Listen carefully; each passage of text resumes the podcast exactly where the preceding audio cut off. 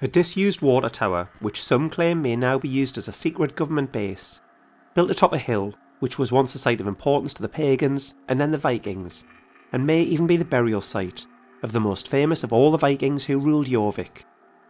This little known site in haunted York has seen reports of shadowy figures and disembodied footsteps. So tonight, join me as we dare to continue our time in York and investigate Siward's Howe.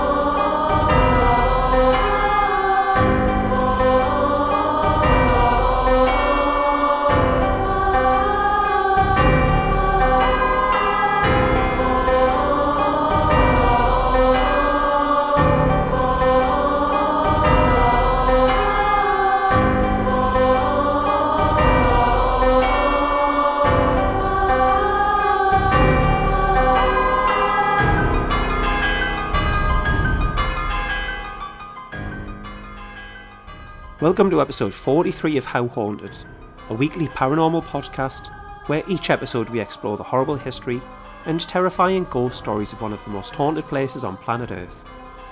I'm Rob Kirkup, author, paranormal historian, and ghost hunter from the northeast of England. Allow me to be your guide as we dare to investigate in depth the often dark and troubled history of each location, and of course, the chilling tales of the ghosts that reside within. This week, we return to York and ask just how haunted is Siward's Howe?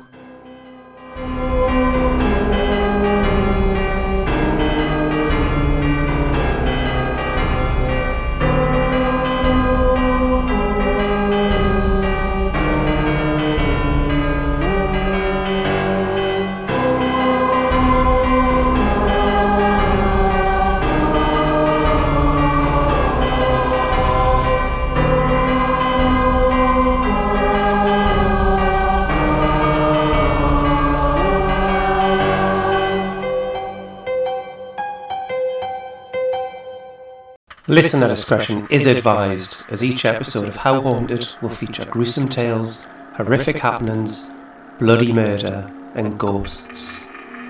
So many ghosts. Listen on if you dare.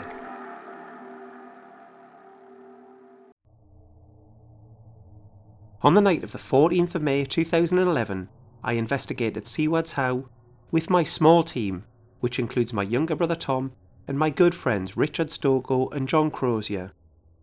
The four of us had investigated the York Tyburn the previous night, and if you've not heard last episode, I would very much recommend listening to that before listening to this one. Our investigation formed the basis of chapter 5 in my book Ghosts of York, a chapter called The Pollen Dodo, an intriguing title, but all will become clear, and I will now read an abridged version of that chapter. After a good night's sleep, I awoke at about 7:30 a.m. I had arranged to meet the others at about 10, so tried to get back to sleep but failed. I was wide awake, so lay on the single bed staring at the white ceiling above me, reflecting on the disappointment that York Tyburn had been, and how I felt having brought the other lads down to York, away from their homes and families, for such a non event in a damp field. I showered, got dressed, and went over the photos from the previous evening in the vain hope that I might find something out of the ordinary which I'd missed during the actual investigation. At ten o'clock, there was a knock at my door. It was Tom, which was a pleasant surprise given his usual lateness. We crossed the landing and knocked on Richard's door. There was a lot of banging coming from the room, but no answer for a couple of minutes. We knocked again, and Richard's door opened ever so slightly and his head popped out. I can't find any socks, hang on. He reappeared shortly afterwards, ready to go, with a huge backpack with him. Do you really need everything in that enormous bag? I asked. He looked at me, then Tom, then back at me again.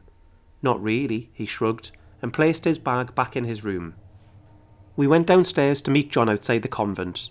Well, at least we tried to, but we were really struggling to get through the hundreds of people crammed into the cafe area of Bar Convent. It was the annual gluten free food fair, and people from all over the UK had turned up to sample the gluten free wares on offer at Bar Convent. It was a genuine struggle to negotiate our way past the crowds, as they were all headed in the opposite direction to us, but eventually we managed to get outside. We were astonished to see how many people were queuing, several hundred people waiting patiently along Blossom Street. We couldn't see John anywhere, and wondered if perhaps he was in the queue somewhere, as John loves food of all types, whether it contains gluten or not. We looked all over for him in his big black coat, but we couldn't see him anywhere. A few minutes later he appeared, and the four of us began the familiar walk into the city centre. It was a very warm sunny day, so warm that there was not a coat in sight. We made our way to one of York's biggest visitor attractions, the Jorvik Viking Centre in Coppergate, built upon the site of an archaeological dig lasting almost six years from 1975 to 1981, which uncovered the most amazing insight into Viking life. The houses, workshops, and backyard of the Viking city of Jorvik a thousand years ago. The Jorvik Viking Centre took us on a fantastic voyage back into Viking times, and had such an effect on John that in the gift shop on our way out, he was toying with the idea of buying a very heavy metal Viking axe for £60. By now it was almost 11:30 in the morning, and we decided to sit down somewhere for a drink and some food, so we headed to Lendle's Cellars. Tom and Rich ordered a full English breakfast, and we all had a drink. I had a surprise for the guys. We'd already been to the Jorvik Viking Centre today, and now we were going to continue to do the tourist thing, as I'd managed to secure us some tickets to York Dungeon. This announcement was met with genuine excitement by the others. I didn't tell them at the time, but the even more exciting news was that it seemed likely we would be seeing a lot more of the York Dungeon later in the year. The York Dungeon was brilliant, a wonderful array of horrible characters and happenings from York's past, well acted with great effects. We heard about Guy Fawkes, Dick Turpin, Eric Bloodaxe, the Ghost of the Golden Fleece, and many others. There was a room in which we were all told about the plague, and Rich was selected from the group as looking like he was a plague sufferer. He had to go behind a screen, and then his infected innards were pulled out in a shower of fake blood and gore. After leaving the York dungeon, we chatted excitedly about our personal highlights of the tour, which had lasted nearly 90 minutes, and as we talked, we headed in the direction of our regular haunt, the Cross Keys pub. We sat near the window of the pub we developed a real affinity for on our many visits to the city, we were discussing John's lack of knowledge on television, music, film, and celebrities in general, a fairly common topic. A personal highlight was Tom asking John if he knew who Bernard Matthews was. John replied with a rare confidence, Yeah, of course. He's the fish finger man. A short while later, Tom asked me about Eric Bloodaxe, the Viking king. We'd encountered him at the York dungeon earlier, and during our tour, I nudged Tom and whispered quietly to him that we might encounter him again during our investigation this evening. I'd completely forgotten saying this, but with this reminder, I told the others about Siward's Howe, the outdoor venue we'd be taking on in a few short hours. Siward's Howe, also known as Heslington Hill, is part of the campus of the University of York and is famous for the imposing water tower, which was built in 1955 to house 1 million gallons of water making it the largest water tower in Europe. The water tower was built to serve the rapidly expanding population of York in the 1950s, and it looks more like a castle than a water tower, possibly due to the involvement of the Fine Arts Commission who had input into the design. It is now devoid of water completely, and it's believed that this has been the case since the 1980s. The machinery which was once used for pumping water has fallen into disrepair, and it's now used for storage by Yorkshire Water.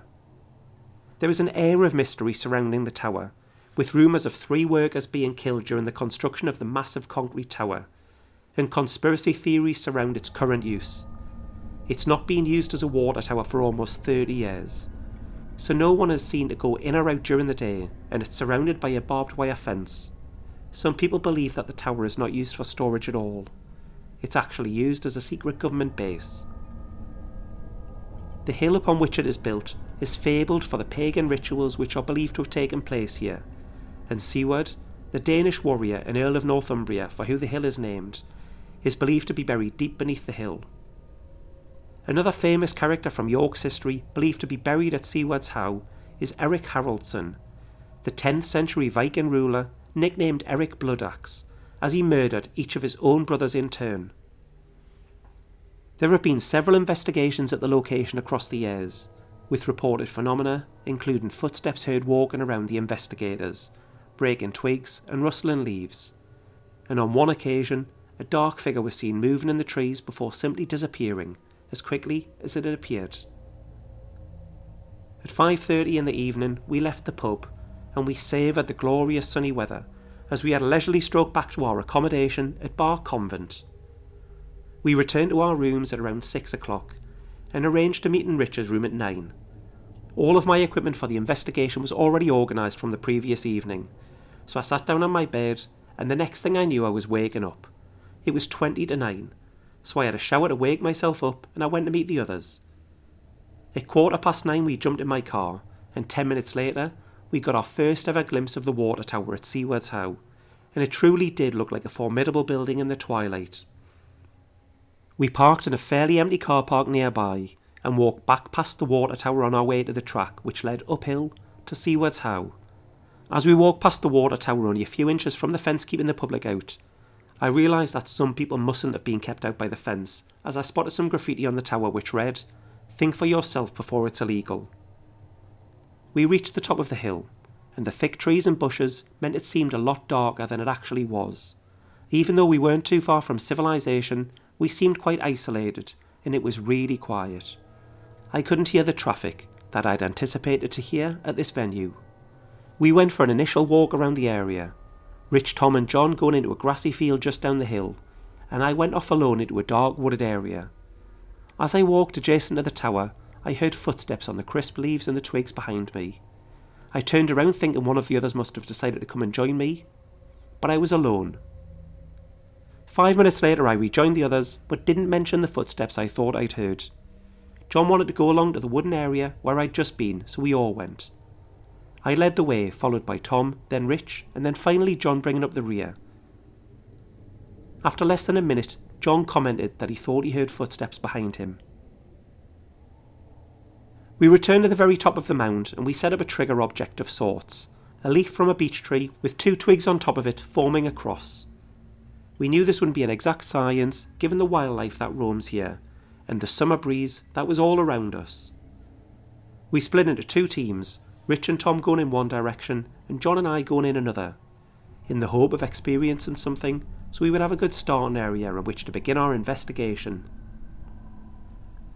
John and I walked back along the forest track towards the road to the car park.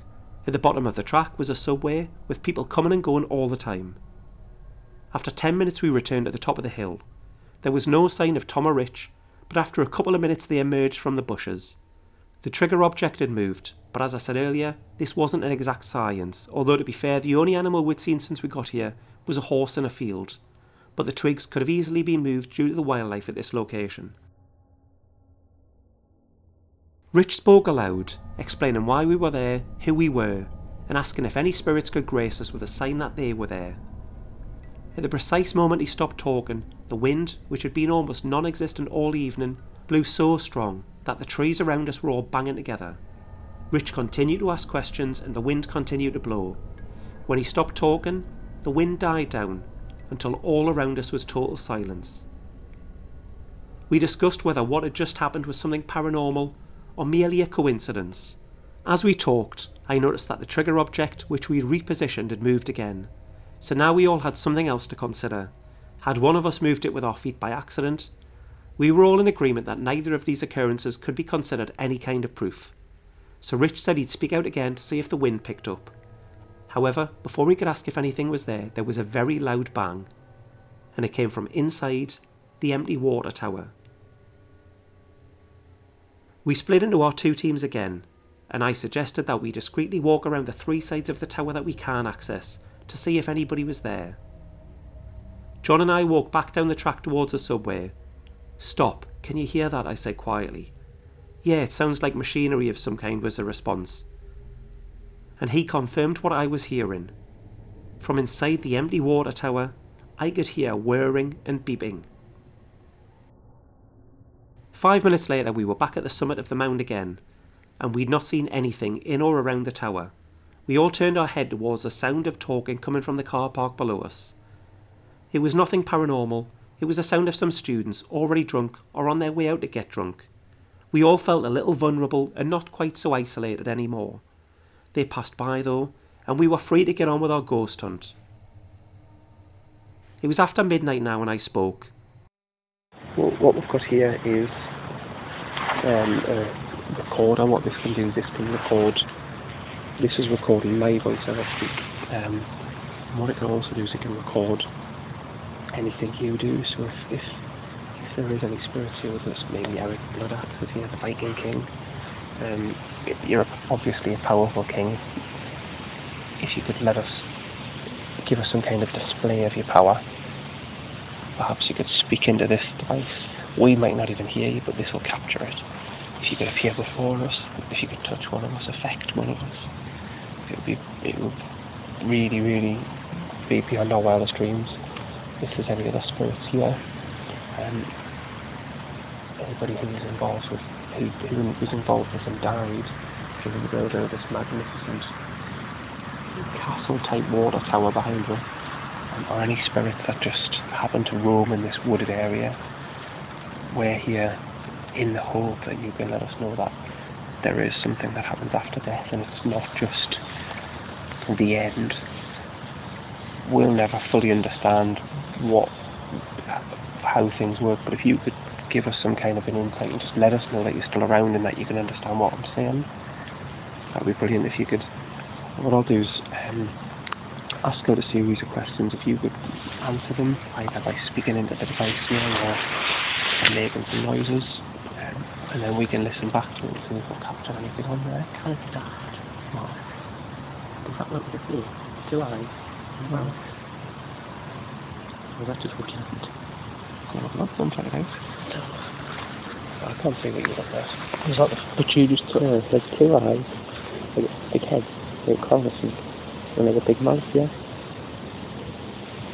No? No, let's have a look at what Thomas told. Right.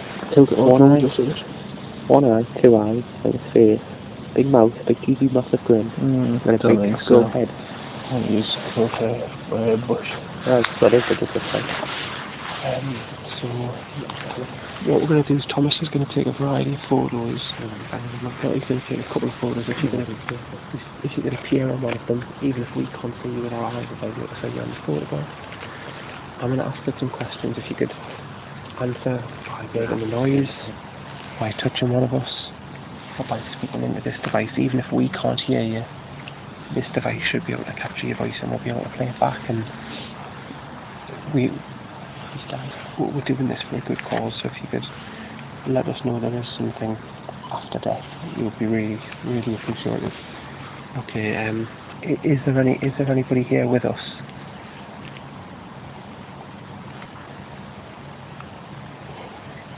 What is your name?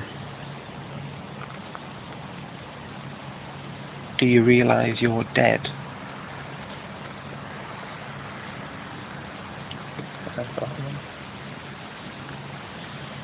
Are you able to leave this? I don't know what happened before, but when you answered that first question, because this measures and it's like Yeah, a wave. on it, it went, and it was, I didn't hear anything. Yes, we'll have listen back to it. Um, Can we do that again? yeah, that was great. If you did make a noise into this, if you could do it again right now, that would be brilliant. It's probably his camera, you know, with all the beeps and that. Um, it's very um, electronic though. if um, do you mind us being here? Do you mind us looking for you?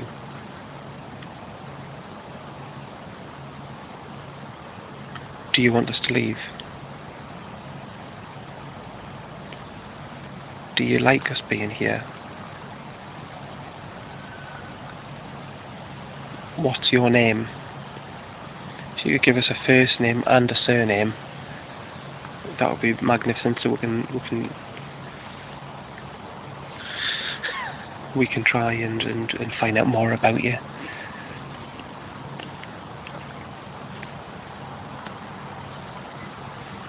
When did he die?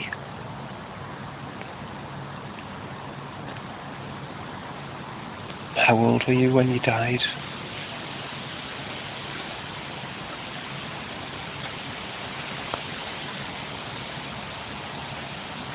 Did you die here?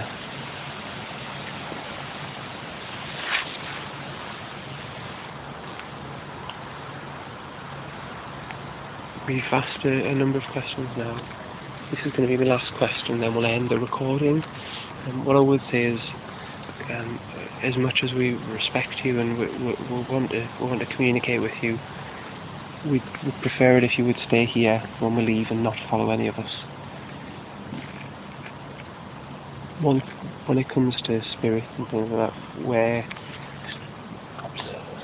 well, we, we still don't understand whether there is such a thing as a, a spirit, whether there, there's any kind of life after death, and we'll never understand in our lifetime. But if you could help us out and just give the four of us some kind of positive proof, so we can take take away from this that, that there is such a thing as a ghost, would be forever in my debt. One last question before we leave.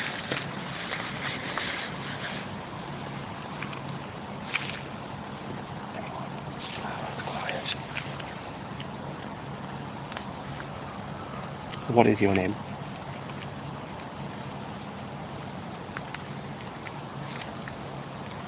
Thank you. Thank you. Thanks. I suddenly felt a little uneasy, and for no apparent reason, I felt a little scared. I hadn't said anything when Rich said, I'm crapping myself, making me realise I wasn't the only one who's suddenly been overcome by this inexplicable fear. We continued with our questioning, and after a couple of minutes, I felt calm again. After another 45 minutes of inactivity, we returned to my car. The plan was we would listen to the recordings that Richard made across the evening through my car radio. If we heard anything to give us a lead, we would continue our investigation, but if we didn't, with it being after 1am, we would call it a night. As we walked past the tower one last time, we heard a cough come from in or around the tower. So clear that when I turned to the sound, I expected to see somebody on the other side of the barbed wire fence. We got into the car and I turned my engine on, turned the heating up to maximum, as it had been a little cold for the last couple of hours and we'd all begun to feel it. Rich connected his mobile phone to my car and he played back several recordings which he'd taken across the evening. As we listened to them, I watched a couple of rabbits jumping and chasing each other around the car park. They had plenty of space to play, as mine was the only car in the car park. Over Richard's recordings, there was a constant whisper, but we couldn't establish whether it was a whisper or if it was just the wind. But with it being there throughout, we surmised that it was most likely the latter. After listening to all of the Siward's Howe recordings and hearing nothing, Rich mentioned that he'd recorded for a short while at York Tyburn the previous evening and he hadn't listened back to it yet. He said it was just over six minutes long, so we were all happy to give it a listen. As we listened to the first couple of minutes, it appeared apparent Richard recorded the most dull conversation ever. It must have been when we were in off duty mode, as rather than us attempting to communicate with the dead, we were chatting totally carefree about some of the dullest things ever committed to MP3. After just over three minutes into the recording, Tom says, I quite like the smell of pollen, and then Rich replies, I got a big smell of that before. As I listened, I felt my heart rate quicken and I sat upright in my seat to see if anybody else had heard what I was almost sure I'd just heard. I wasn't excited about my brother's newfound love of pollen. It was about what I could have swore I'd heard immediately after he'd finished speaking. I looked at the other three in turn, and it was immediately apparent everybody else had heard it too. Probably random. I heard that went like, uh, uh, I don't think proper proper. uh, Does it sound close? I don't know, I couldn't pinpoint. Sometimes, you, you know, when you, Like you know, when you, sometimes you know, sound when you can't work out which way it's coming from. I was pinpointing somewhere in the middle of where we were. Like somewhere like that. So the noise you sounded heard like a turkey. Well, now when you went a couple of us like, I heard like a mm, mm, noise, mate. I heard a horn. No, it was before that.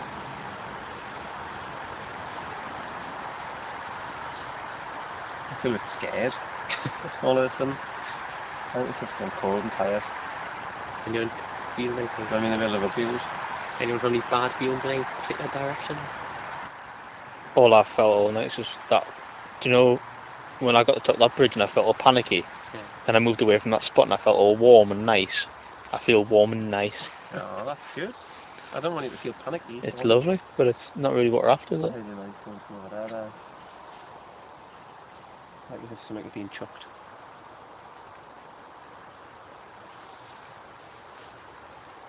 You chuck something, John? Shiver. That's the movement in them trees, like, but I think it's just birds. You're the beast. You don't bother with the beast, he doesn't bother I you. think that area for some reason. You think there's something over there? I don't think it's somewhere over there, I just don't like. We walked over there. No, It's just like, dark. like there. I don't mean like miles over there, I mean like literally 20 You meters go- ahead of it. you go and over that there. kind of The extremely dark bit. You go and have a look. 25 meters tall. You know what I mean? Size, like My feet are aching. there. Just like underneath that tree up there. Credit it's full of pollen. Oh no, it is. I got a big smell, smell of that before. I think I've got a fever. I think it's easy. Not the nice. I don't want to move over here with this where I don't like it. Oh, will you? You go, let's go, one name, down with Now if I can get in and just the bushes to get where I want to be. I don't know. This will soak you through, by the way. Yeah, I know. There's also loads of nettles at one point, too. I've already done the boat wing. Good. I know what you mean. No, I don't like it. Like it's probably just a dog. Well, let's just go for now. This is all just nettles. I don't like it. Really like it. They were talking There was a road. Yeah.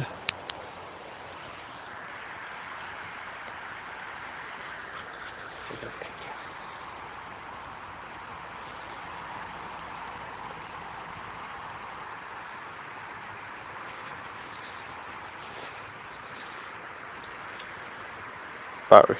No memory for. I believe those pictures before.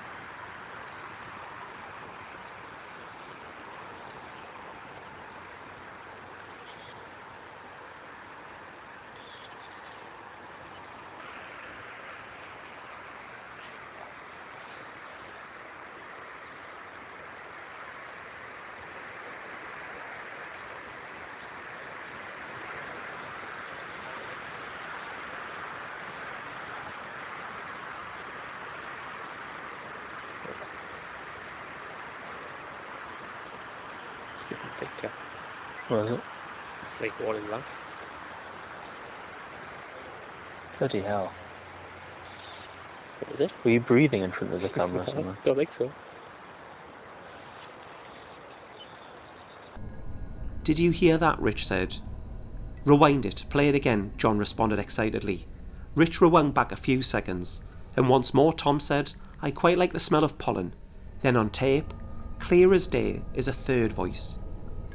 The voice of what immediately sounded to me like a young girl.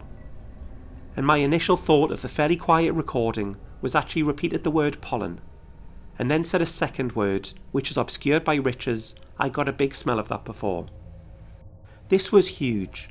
We were all overwhelmed, and Rich kept rewinding the recording and playing it over and over again as we listened, the excitement never waning. Pollen dodo, said Rich, trying to work out what the second word could be.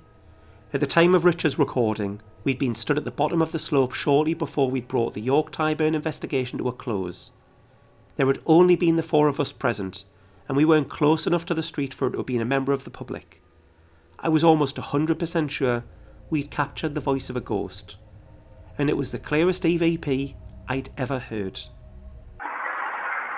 Credit is full of pollen. Oh no, it is. I got a big smell, smell of that before. We must have listened back to those few seconds of the recording at least 50 times in the car, and even our most ardent skeptic Tom couldn't offer an alternative explanation as to what it could have been. We drove back to Bar Convent over the moon with this breakthrough, excitedly repeating the words pollen dodo over and over on the short drive home. When we parked up, we saw that the Punch Bowl pub was still open, so we popped in for a celebratory drink before bed. We were on cloud nine, and what we'd heard was so clear it had completely shaken my belief system to its very core. I didn't sleep much that night. I lay awake for hours, replaying Richard's recording in my head, trying to rationalise what it could have been. But in all the time I lay there, the only explanation I could offer was that it was the voice of a ghost. We met up the next morning for a fairly early 8am departure back to Newcastle, and all we talked about all the way home was the recording. After dropping the others off, I was back home well before midday, and the first thing I did was check my email, as Rich had sent us a sound file on the drive home. I listened to it on my laptop through headphones, and it was still clear as day a girl's voice. I think it's full of pollen. Oh, there it is. I got a big smell, smell of that before.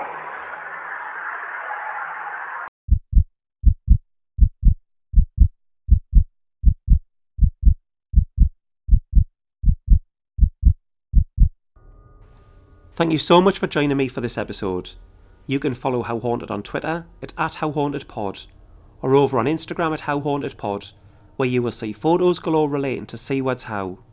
If you want to get in touch, you can do so by visiting the website at www.how-haunted.com or you can email me directly at rob at how-haunted.com. Feedback, location suggestions and your own experiences are all more than welcome. Feel free to ask me any questions you like, and I'll answer them all on a dedicated Q&A episode. If you'd like to support the show, you could sign up to one of three Patreon tiers. They start at as little as £1. If you'd like to get ad-free early access to episodes, as well as access to exclusive episodes where you can join me in an actual paranormal investigation and hear the audio as it happened, you can gain access right now for less than the price of a pint. There's 10 episodes of this nature waiting for you right now. Then there's also a tier where not only do you get all of that, but you can also get yourself some exclusive How Haunted merch, including a mug and a t shirt, as well as join me in an actual paranormal investigation via live stream and talk to me throughout. Head on over to patreon.com forward slash How Haunted Pod to find out more. If you want to find a Patreon, or perhaps would prefer to make a one off donation to the podcast, why not donate £2 to buy me a coffee by going to buymeacoffee.com forward slash How Haunted Pod. All the information on how you can support How Haunted is in this podcast episode description and over on the website. I'm running a competition where two winners will win a signed copy of one of my new books. There's a copy of Illustrated Tales of Northumberland, which was released in February, and a copy of Paranormal Northumberland, which was released in May up for grabs. In July, I will be walking 28 miles in one day to raise money for Cancer Research UK in memory of my dear friend John, who lost his battle in 2017, aged only 34. To enter this competition, as well as supporting this worthwhile charity, if you can afford to do so, please consider heading over to justgiving.com forward slash page forward slash walk for John 2023. That's justgiving.com forward slash page, P A G E, forward slash walk, the number 4, the name John with an H, 2023. The link is in this podcast episode description. And sponsor me whatever you can afford. Then just drop me an email at rob at how-haunted.com and I'll pop your name in the hat. I'll do the draw at the end of July and ship the books out to the two lucky winners anywhere in the world. If you've enjoyed this episode, if enjoy is the right word, then please subscribe and review the podcast on your podcast provider of choice. It really does help other people to find How Haunted. Next time out, we begin a month of overseas locations. And our first stop is Montego Bay in Jamaica. And we visit a Jamaican Georgian plantation house, which is now a museum. Dating back to the 1770s, it was one of the country's most impressive plantation great houses on a 650 acre estate. It had fallen into ruin by the 1960s, but it was then restored. According to legend, the spirit of Annie Palmer haunts the grounds, better known as the White Witch. Annie was born in Haiti and was a voodoo practitioner. She moved to Jamaica with her husband John Palmer, but murdered him soon afterwards, and then she murdered two further husbands, as well as many of the 250 slaves that were forced to work on the sugar plantation at the Hall. Today, Annie is one of the ghosts who stalks the halls and corridors. Let's find out much more next week when we take a look at Rose Hall. Thank you so much for accompanying me for our paranormal adventures once again. Stay safe, and join me next time when we will once again ask the question How haunted.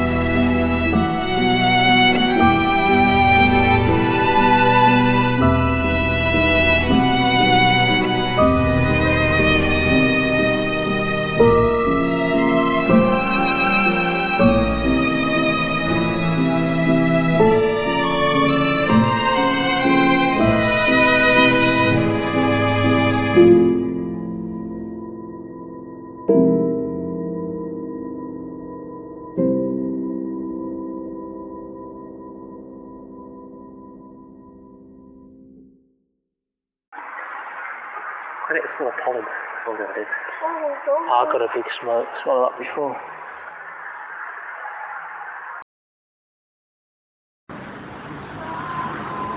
Five years to the day that would, would this the pollen dodo thing, we should have a grand return to the Tyburn.